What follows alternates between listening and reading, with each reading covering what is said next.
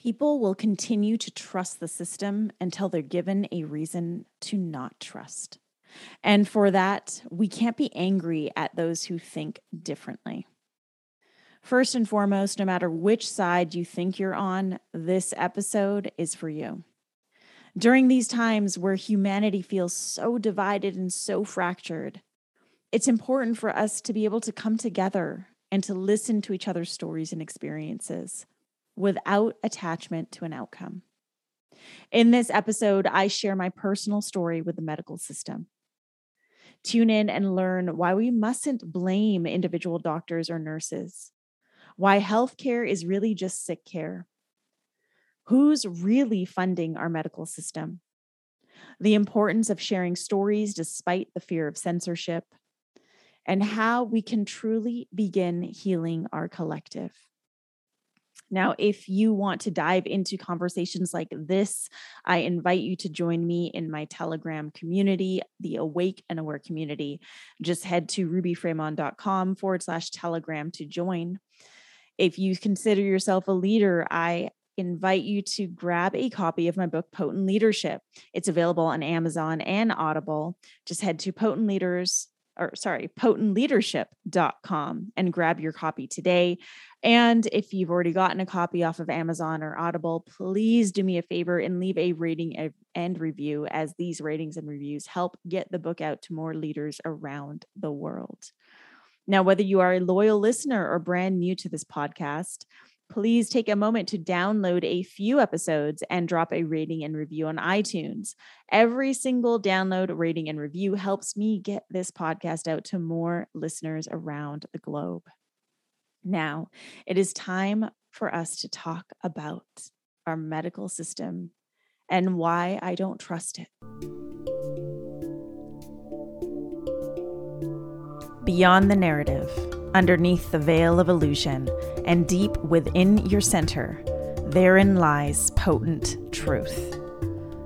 Welcome to Potent Truth, where today's leaders, changemakers, and light carriers come together to question the narrative, arrive at potent truth, and lead with sovereignty.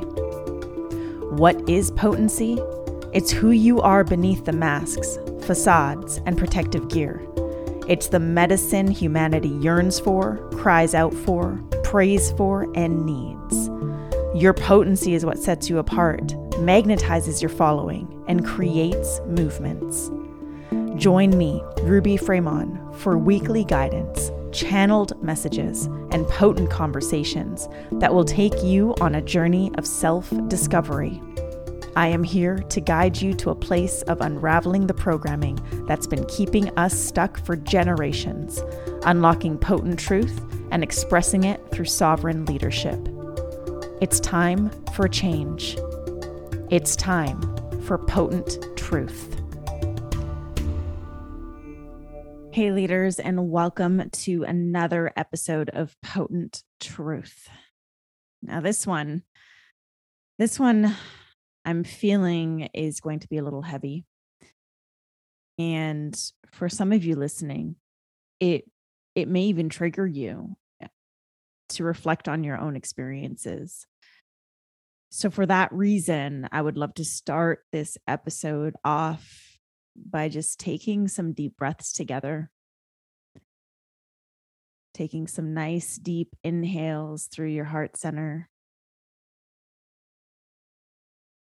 and exhaling fully, breathing consciously and intentionally in and through your heart.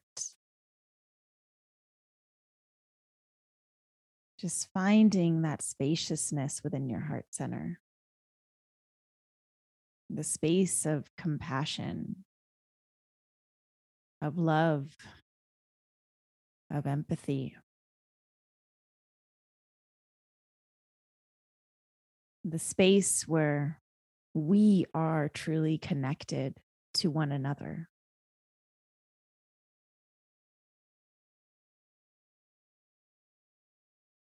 And just give yourself permission to drop fully into your heart as you continue to listen to this week's episode. because this truly is what we need in our world right now. Our world is feeling more fractured than ever.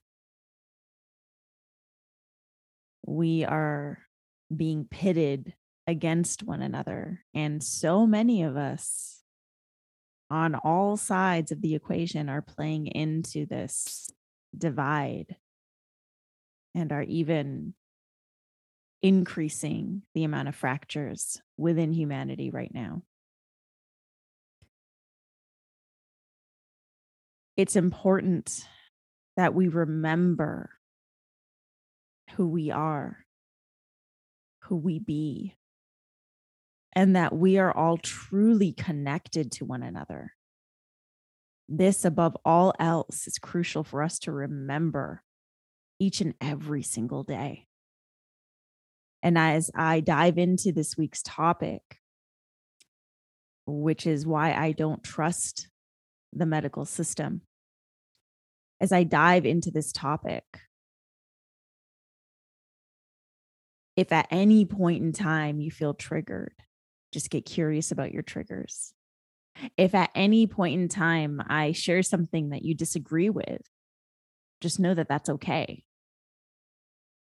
My intention with this podcast and all forms of content that I share isn't to persuade you to think like me. It's to invite you to think for yourself. It's to invite you to get curious and remain in that curiosity. It's to invite you to drop into your heart space, not your mind chatter, and reconnect with your truth. So as I dive into this episode, please know that everything I'm sharing is from my own personal experience, and I am not sharing to convince you of anything.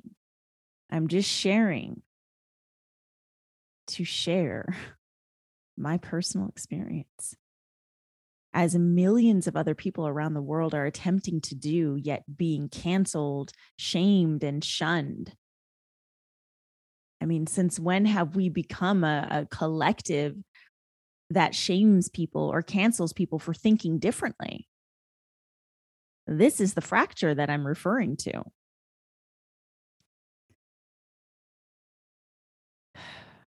So just continue to breathe, continue to remain in your heart center, and let's dive into this week's conversation on why I don't trust the medical system. Now, I say medical system for a reason. This isn't about the individual doctors or nurses that are within the system. This is about the system itself. I actually have a lot of love and compassion for the doctors and nurses that are in this system. I also have a lot of respect for the doctors and nurses that have chosen to exit this system during this time, because that takes great courage. So what is this system that I'm referring to? Well, the system is built on money. It's a business. Our healthcare system is really a medical system that is really a business that fills the pockets of many people in the background that you may not even be aware of. Insurance companies, for example. Just think about how much you pay for medical insurance. Now, as a Canadian living in the US now since 2013, up until 2013, I had free healthcare because I lived in Canada. Now, I will say the free healthcare system doesn't come without its troubles. It's not the best system. And in the US, where healthcare is one of the most expensive in all the world, it's the insurance companies that are pocketing your cash. You know, you pay hundreds of dollars each month just in case, right? Just in case something happens. And just in case something happens, if that just in case situation actually happens, then you'll save a few bucks. But where does the rest of that money go? And then we talk about pharmaceuticals.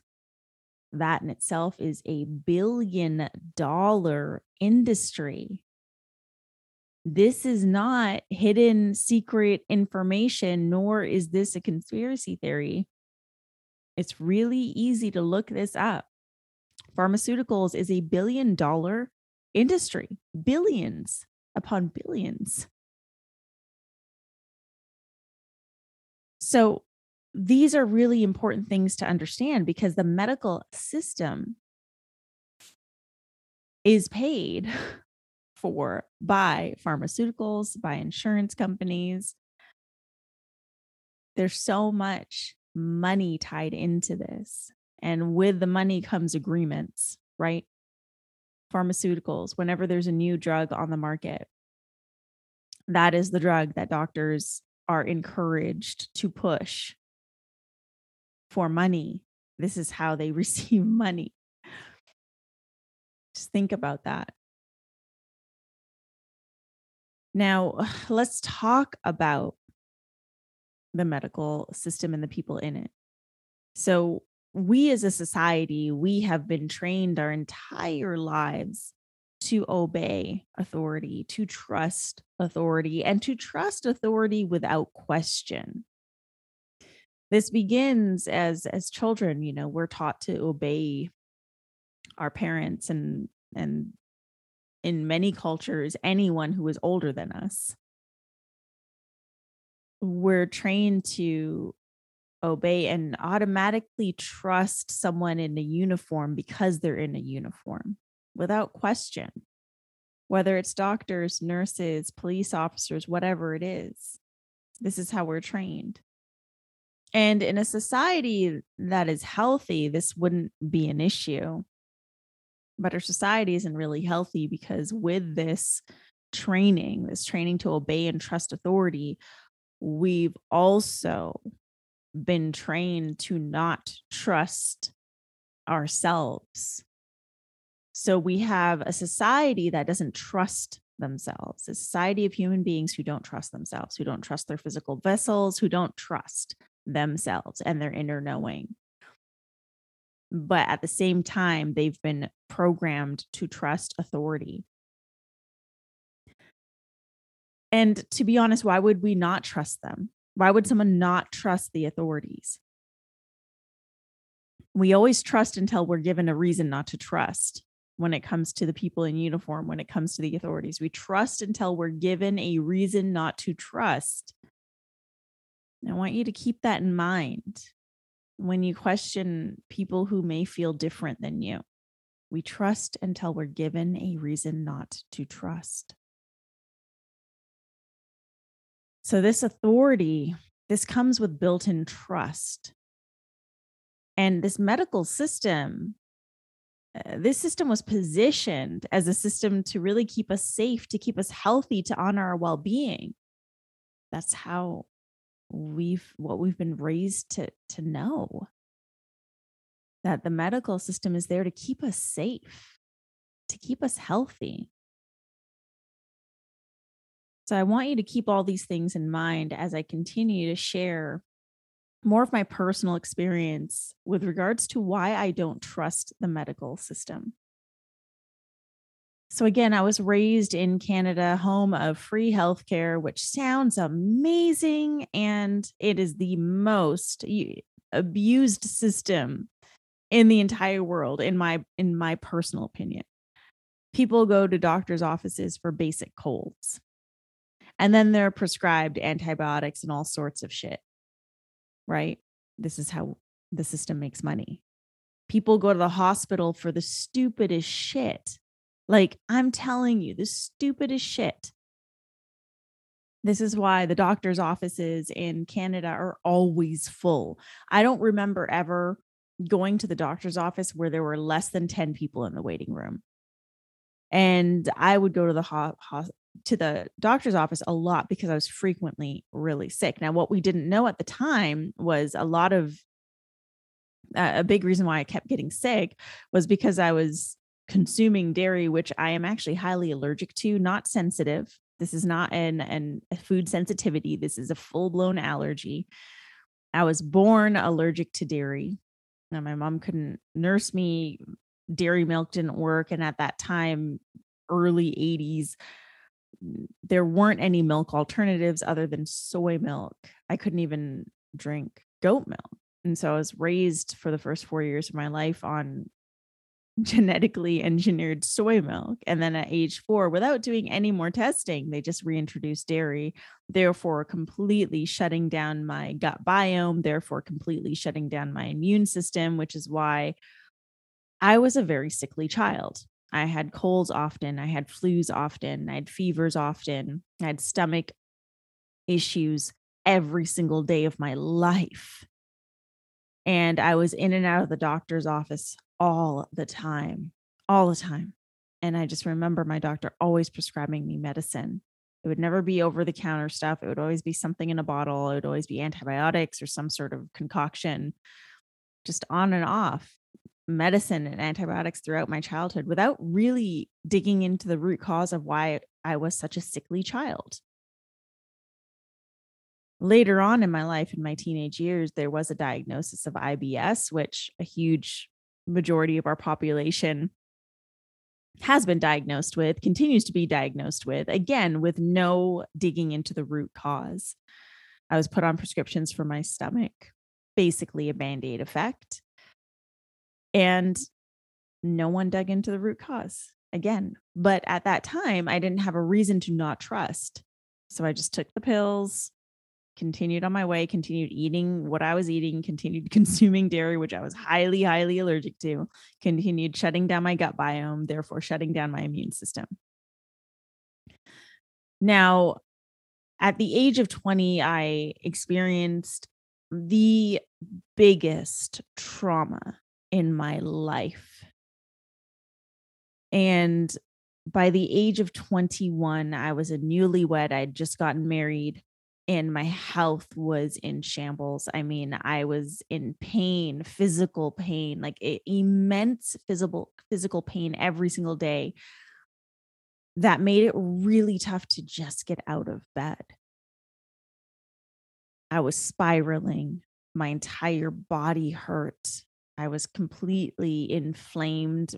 My entire body was suffering from inflammation, both on the interior and exterior. So I went to see a bunch of doctors who sent me to a bunch of specialists where I was eventually diagnosed with PTSD, clinical depression, anxiety disorder, rheumatoid arthritis, and fibromyalgia at the age of 21. I'm telling you, my health was completely shattered. I could barely function. Now, at that time, I was given a cocktail of five different prescriptions to counteract the PTSD, the clinical depression, the anxiety, the rheumatoid arthritis, and the fibromyalgia. All 5 of those prescriptions came with their own set of side effects. And again, none of these doctors, none of these specialists asked me about my life.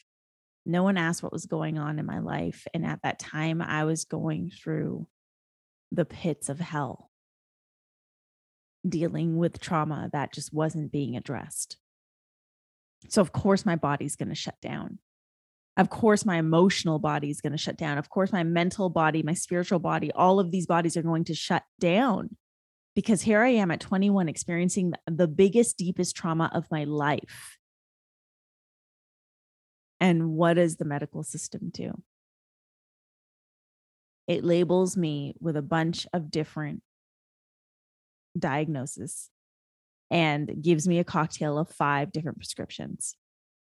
This is when my addiction really began.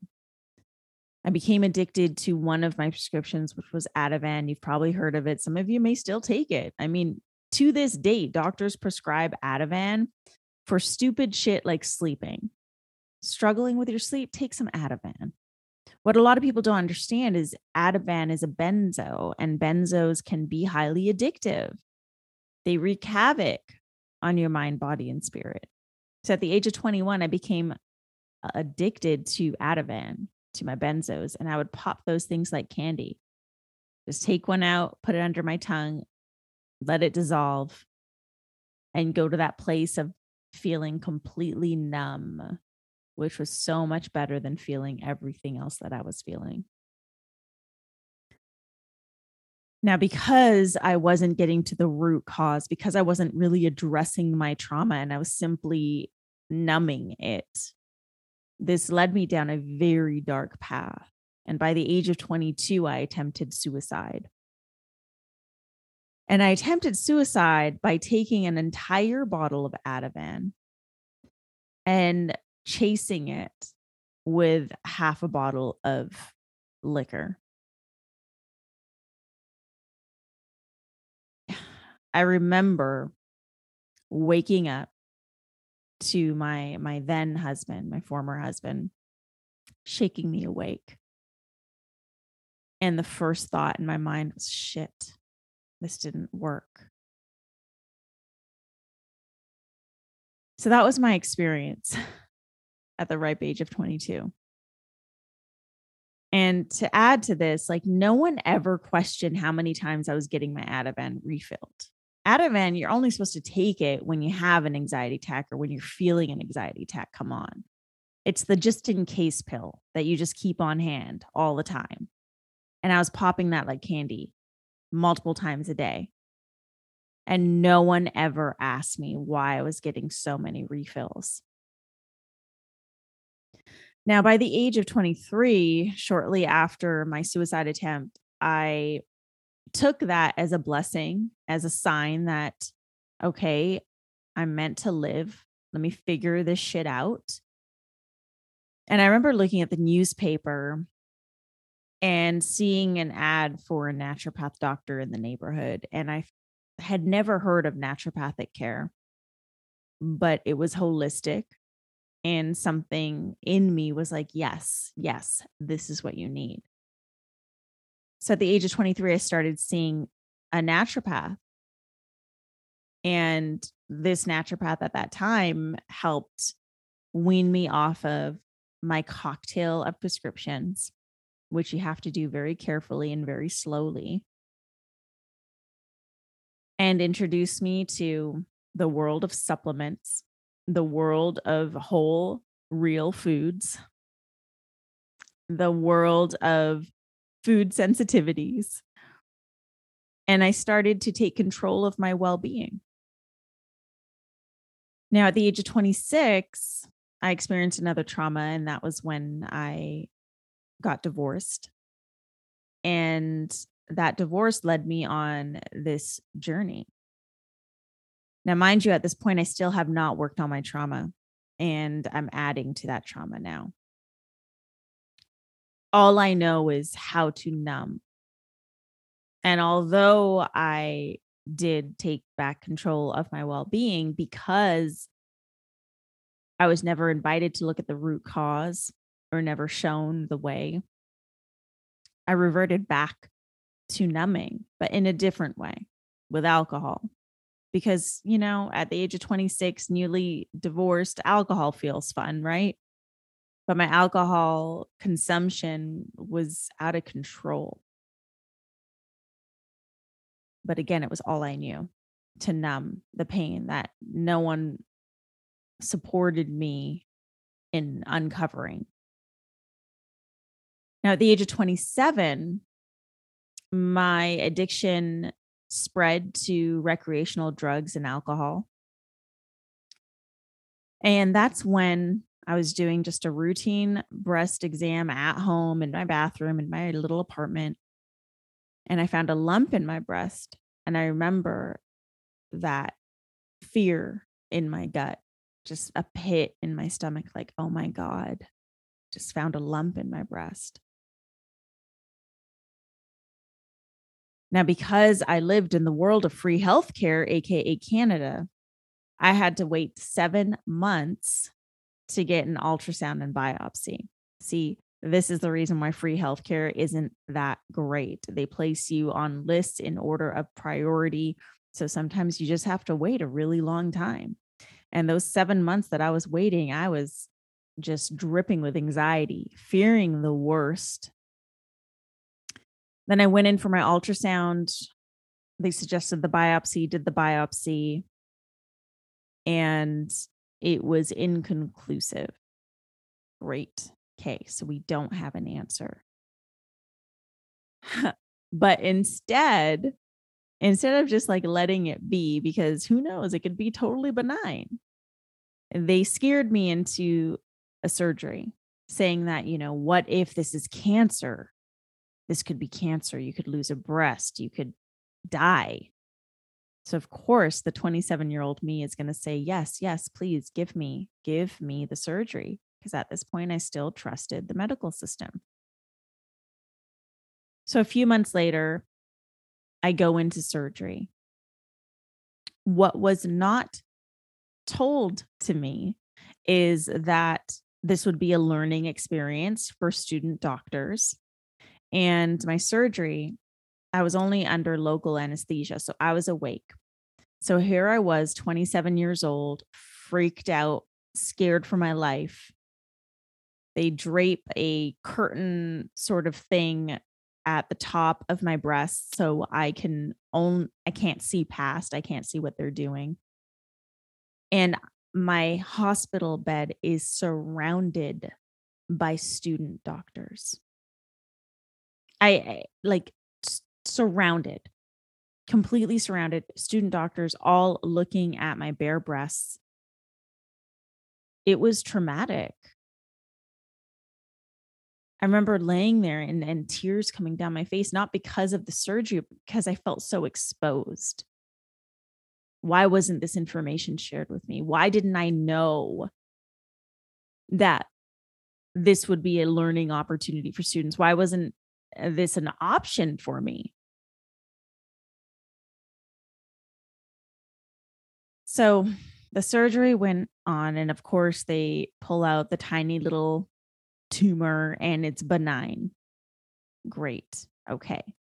Again, still trusting the medical system. Now at the age of 30, this is in 2012, I hit rock bottom. And this is the rock bottom that I talk a lot about in my book. I hit rock bottom. And at this point, I am a full-blown addict. Like, I am so heavily addicted to cocaine and alcohol that it just consumes my entire life. I hit rock bottom. And I realize, you know, I do have a choice. I'm just making all the wrong choices. So I start to choose differently as an attempt to rebuild my life in a different way, in a better way. I started therapy at this point in time, and traditional therapy, it was okay. You know, it offered me a space to really share what I was feeling and what I was going through. However, there was such a major lack of understanding between me and the therapist, mostly because of the culture that I had been raised in, and she had no concept of that whatsoever. So it really just became this place for me to go dump my feelings and come back out. That was also where I was put on antidepressants again, you know, the pills that I had spent so many years weaning off of. Here I am again with what they deem a low dose, pitched as a solution to all my problems. So I get on the antidepressants again, and for the next year and a half, I'm hovering at rock bottom, and I end up, and I talk about this in my book, but I'll share it again. I end up, of course, at an after hours event after I finished work at the nightclub, and I'm super high. I faint. I hit my head first on the concrete so hard that the music in the club stops and my entire body feels like it's shattered into a million pieces. I was completely passed out. And when I woke up, my body, I couldn't move a finger. Eventually I was peeled off the floor. I did not want to go to the hospital because I was so scared of being labeled as an addict. Didn't want my parents to know. So I was taken home and ended up going to the hospital a couple of days later, diagnosed with a concussion and post-concussion syndrome. And back in the system, you know, so I was diagnosed with post-concussion syndrome. Now, for those of you who don't know what that is, it's when the symptoms of a concussion last longer than 24 hours. My symptoms lasted for almost 2 months. And it's interesting because unless you've had a concussion before, it's really hard to understand the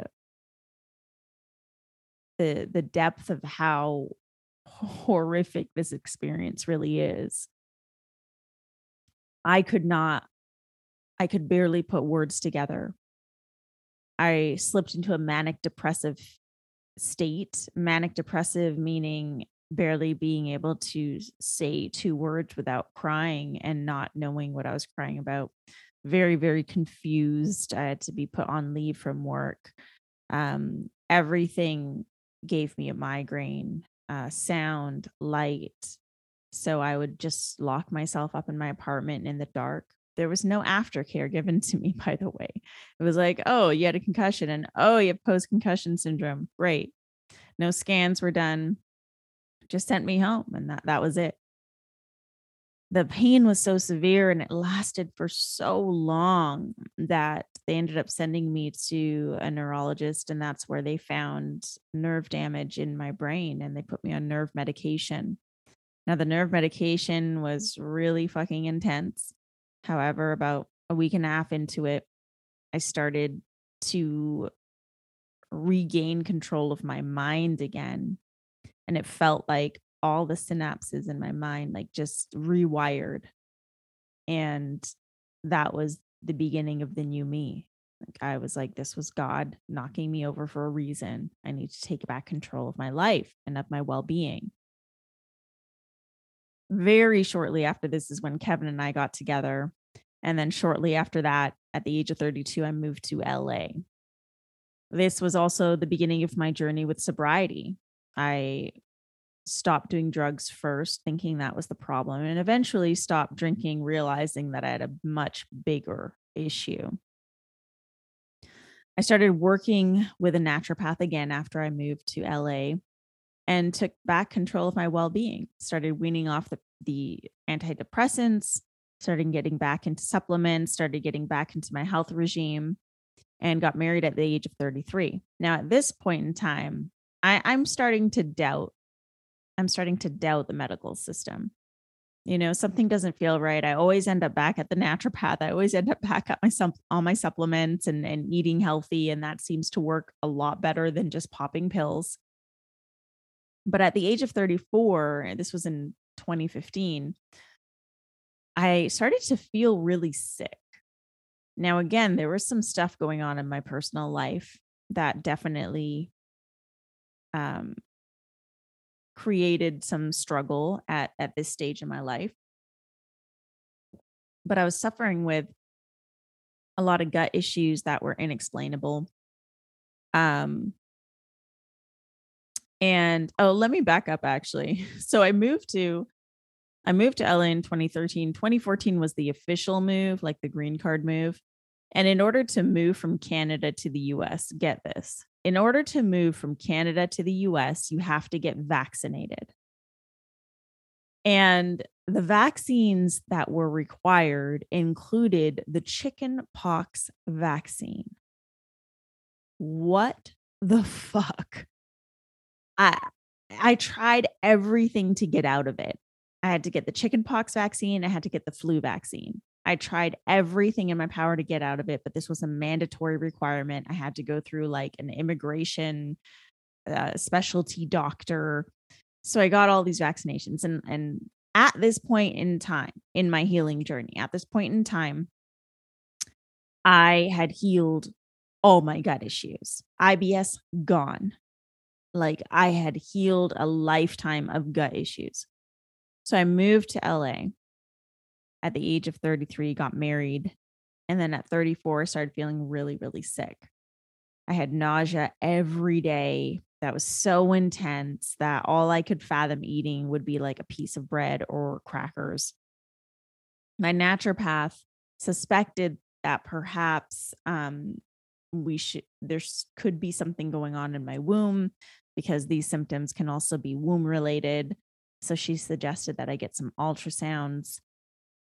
That's when I got some ultrasounds and they found a tumor on my ovary and some fibroids in my uterus. Now, in regards to the vaccines that I mentioned, I didn't really make this connection until much later, but when I moved to LA is when my IBS came back.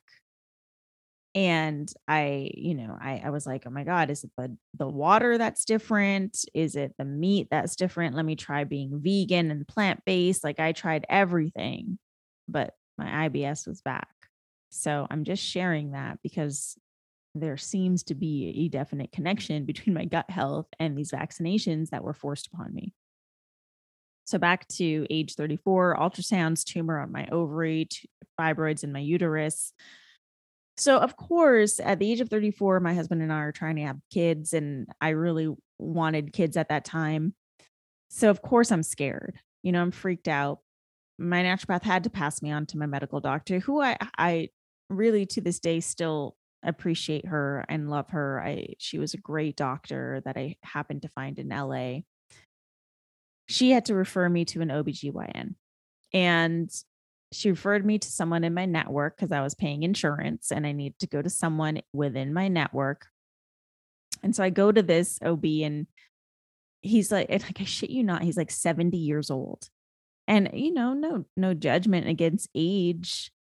However, things start to happen around that age that, I don't know, dude.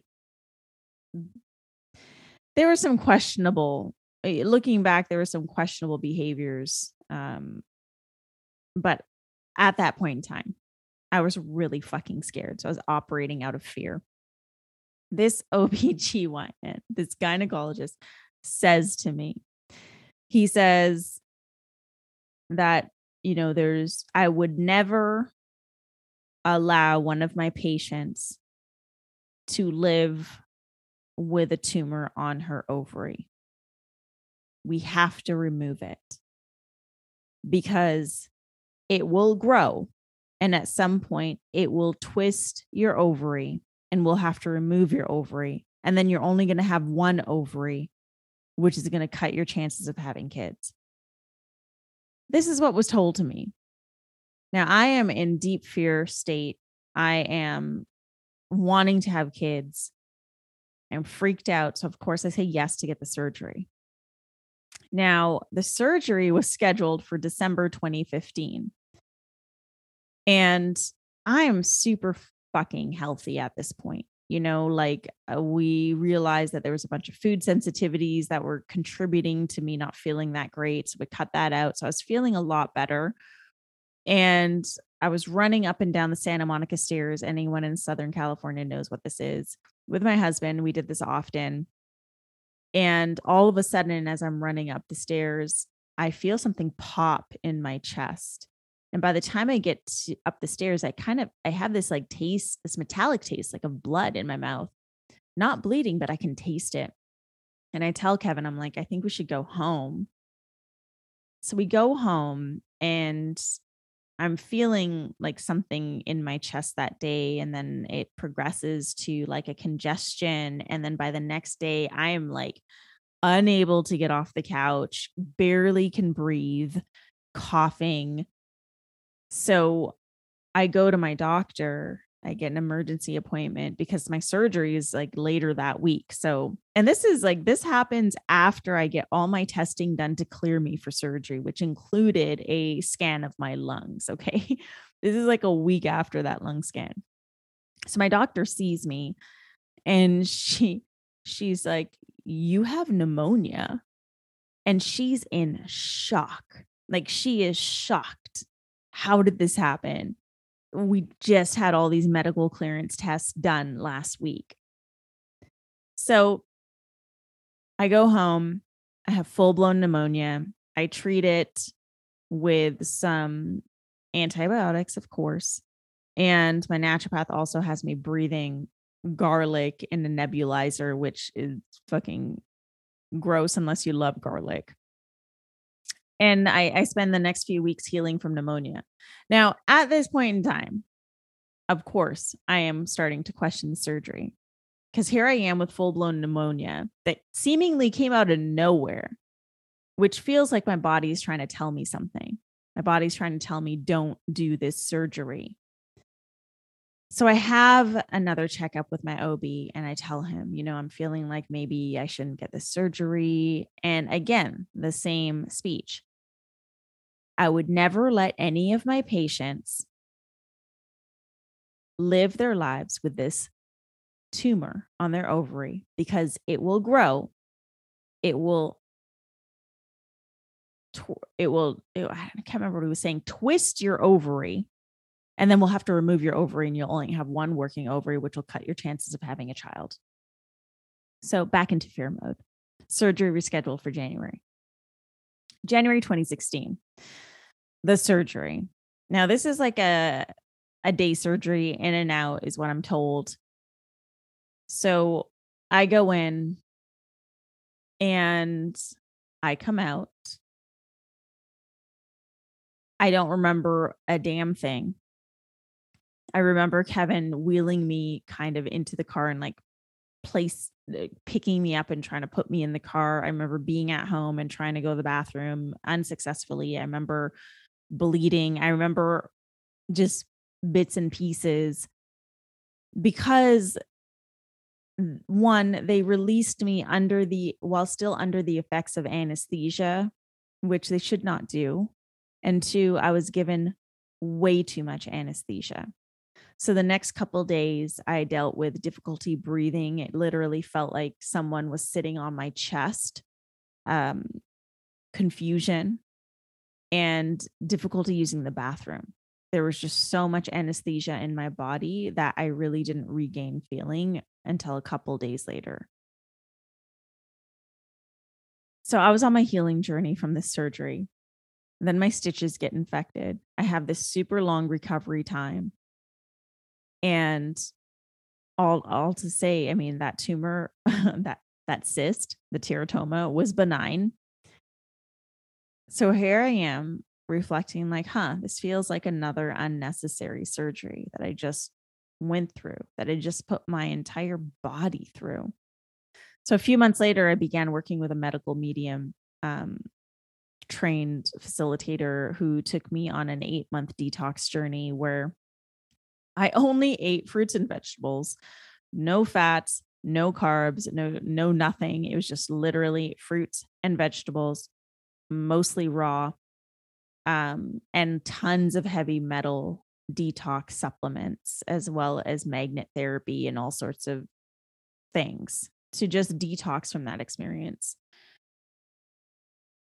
I was so desperate to take back control of my health and well-being after what felt like another traumatic surgery.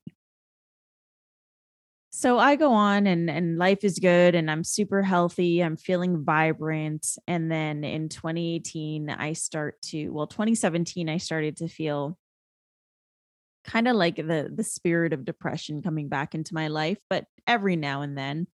And 2018 became really tough, where 2 weeks out of every month, I just couldn't function. I was dealing with deep depression, deep anxiety that came out of nowhere, suicidal thoughts, brain fog, memory loss, but only 10 to 14 days out of every month.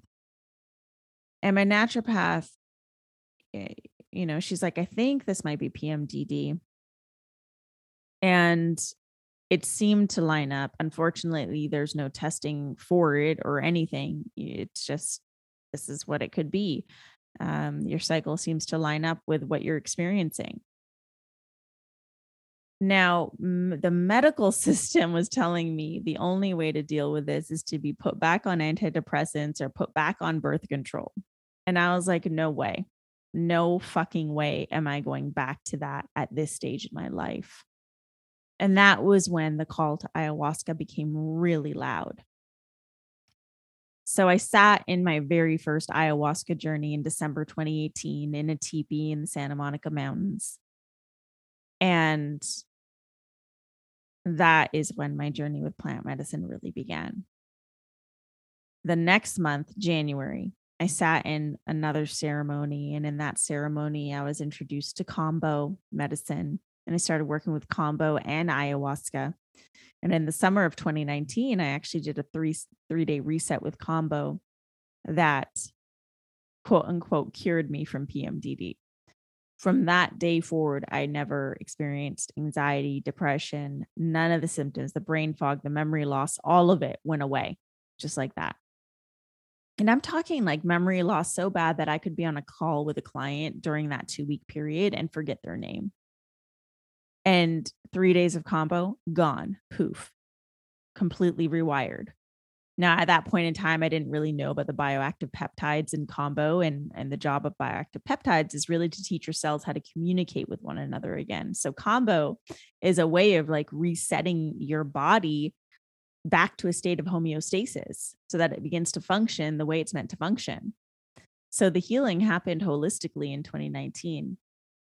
I also found myself in the Amazon jungle of Peru in 2019.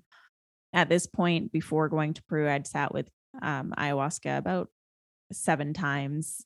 And I did a 14-day dieta with the Shipibo tribe deep in the jungle of Peru in a little town, a little village called Pauyan with my maestro Papa Gilberto Mahua.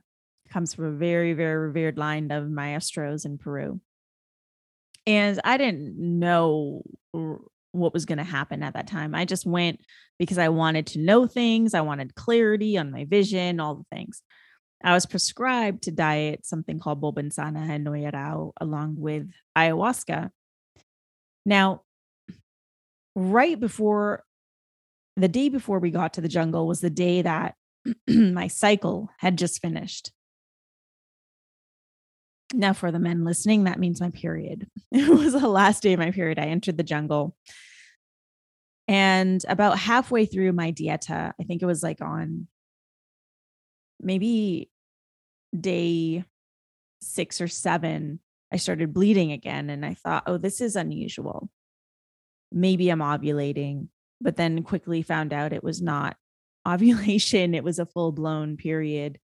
And in my evenings with ayahuasca, every night I'd be in pain, laying on my mat. I couldn't even sit up, and I could literally feel her working in my womb every single night. And there were nights where I actually saw her hands in my womb space, working my womb. And I was so confused, but I allowed it.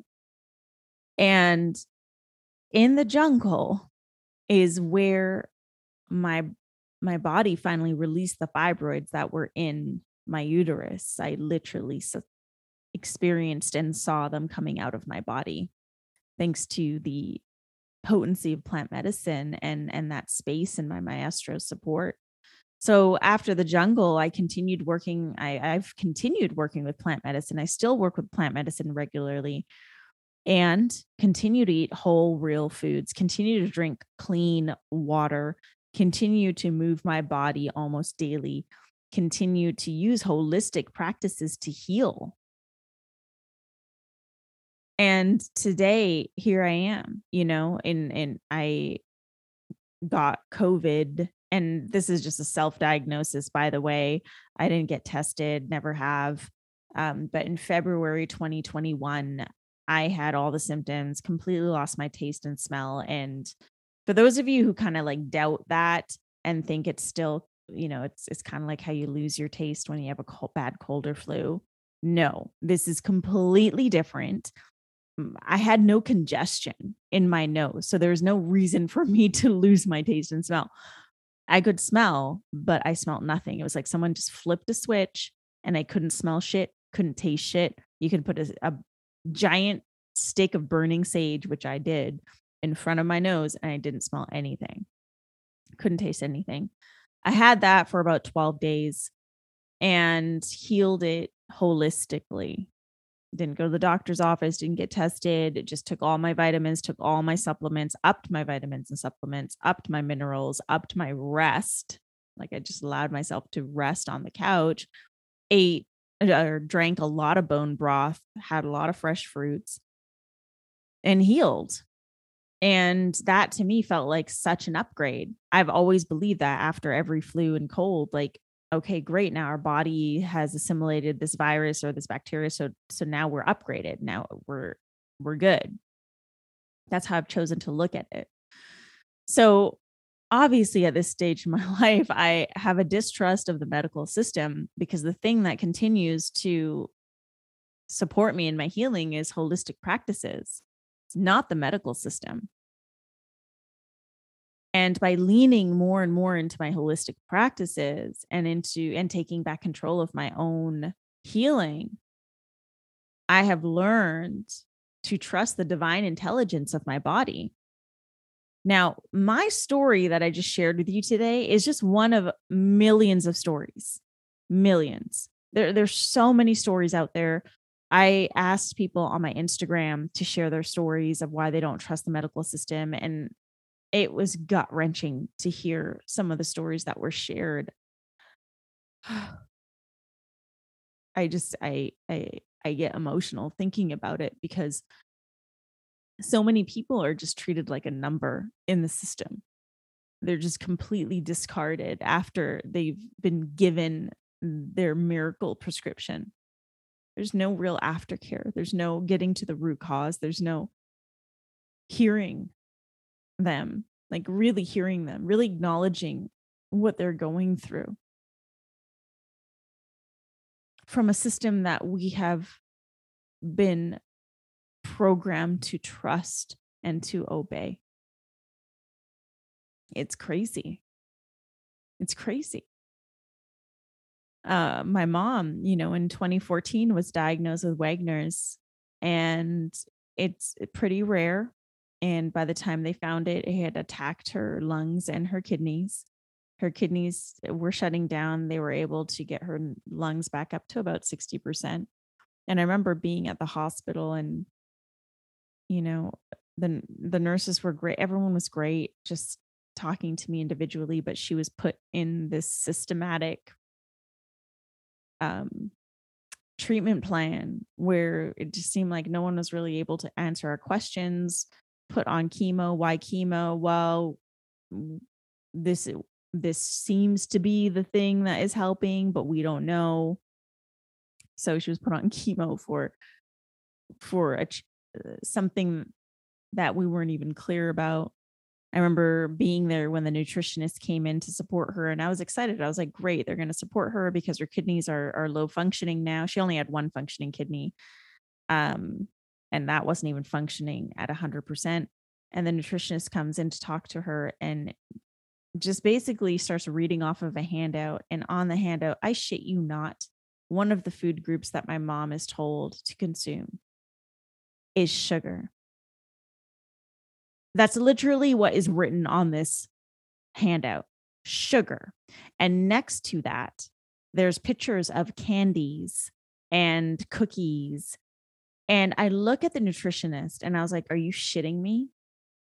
And he was shocked. Of course, maybe he's never been questioned. I don't know. And I was like, you're telling my mom to eat sugar? And he's like, yes, this is to keep her energy levels up. And I was like, that is the most backwards bullshit I've ever fucking heard in my life. He was super shocked. I had him cornered. I was really angry. And then I remembered, okay, this is just an individual who has been indoctrinated into this system and is just doing what he's told. And I let go a little bit. Now, when the V's came out for COVID, all of my mom's specialists were telling her to get it. Mind you, there have never been any trials on anyone with her condition. And she now has a donor kidney. Okay. So she's being told to get it and also pressured to get it because now the doctors won't see her in person. So she gets it. I had another family member who has a heart condition, told to get it, bullied into getting it, because if he didn't get it, he wouldn't be able to attend his company meetings. Ended up with myocarditis after the first shot, still pressured into getting the second shot, ended up getting a major heart attack after the second. This is not acceptable. This medical system that we've been trained and programmed to trust is really a system to keep us sick. Pharmaceuticals is a big fucking business. Okay. So is the insurance company. Now, I want to reiterate that the doctors and nurses that are in this system, they're really doing their best. We can't blame them completely. We can't, because a lot of them, I mean, think about it. They spend how much money and how many years of their lives devoting themselves to the education that's required to get that uniform. And then perhaps they're the main sole provider for their family, or, you know, they have people that depend on them financially. So they're in the system. They're doing their best. Now, again, there have been really brave and fucking courageous doctors and nurses that have left their posts and left their jobs during this time. And to those of you, like, I salute you. I honor you. Thank you. Thank you for taking a stand against what you feel is right. The system treats the symptom, not the root cause. And that's what we have to remember. We have all been trained to dismiss our inner knowing. And yes, that is changing now. And I'm so grateful that this is finally fucking changing. But we have been trained to dismiss our inner knowing, to disconnect from our bodies. Just think about all the prescriptions that disconnect us from our bodies. And the prescriptions specifically that I'm talking about are all the antidepressants, the anxiety pills, all those things. They could disconnect you from your bodies. We've been trained to lose faith in our body's ability to heal. Now, many people continue to trust because they've never been given a reason to not trust. Okay, you have to remember that. Instead of blaming, pointing the finger, making fun of, making derogatory comments towards, sharing stupid memes about, like, stop. These people continue to trust the system because they've never been given a reason to not trust the system. Whereas people like me, we've learned to not trust.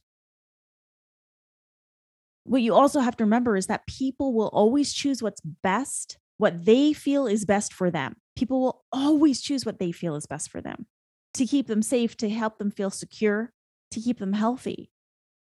So we can have two people standing side by side, both who say they value health, both who say their number one value in life is health. And yet these two people could approach it completely different. One could say that the vaccine is what's going to help keep them healthy, and the other could say holistic practices are what keep them healthy. We have to be able to see that to begin healing this fracture in humanity. Because again, this isn't about convincing everyone. This is about bringing it back to a place where we can just do what's best for ourselves. I trust myself over the system. I trust the divine intelligence of my body. And I know I'm not alone in this. I've healed everything. I continue to heal myself through clean food, through natural spring water, through movement, through breath, through supplements, through holistic practices and sacred plant medicines. I continue to heal myself. And that feels fucking empowering. Since when have we as humanity accepted being told what's best for us and our bodies? It's time to shift that. Let it be a choice. I mean, think about it. Why is only one side of the narrative being censored right now? Now, hating doctors and nurses is not the answer. Okay. It's not. Our system is breaking. We're seeing it break right now. We're seeing the fractures. We're in the midst of the fracture. The only way out of this is to continue sharing stories despite censorship, despite the fear of being shamed or canceled or deleted. We need to come together and continue sharing stories like this, continue having conversations like this without attachment to changing someone else's mind. We need to share stories like this and have conversations like this with the intention to share, not to convince, not to persuade. We, as humanity, need to continue taking a stand for our freedom to choose what's best for us and our health, whatever that may be. Deep breath. Coming back into the heart center. Deep inhale. And exhale. Coming back to that place of center, of truth, of compassion, of love for ourselves, for all beings, knowing that we are on this journey together. Thank you so much for joining me for another episode of Potent Truth, where I'm taking you on a journey to challenge illusion and lead with sovereignty.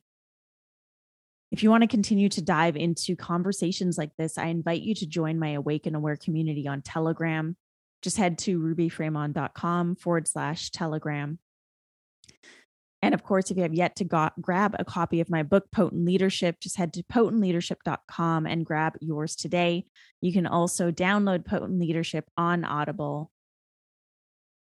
It is an amazing book. And it's like a year later, I'm learning to like really say that out loud. And I really strongly believe that every leader needs to read this. So please grab your copy today and be sure to leave a rating and review on Audible and on Amazon. Those ratings and reviews really help me out and get this book out to more people around the world. And as for the podcast, you can help me out here as well. Just download a few episodes of Potent Truth and drop a rating and review on iTunes to help get this podcast out to more listeners around the globe.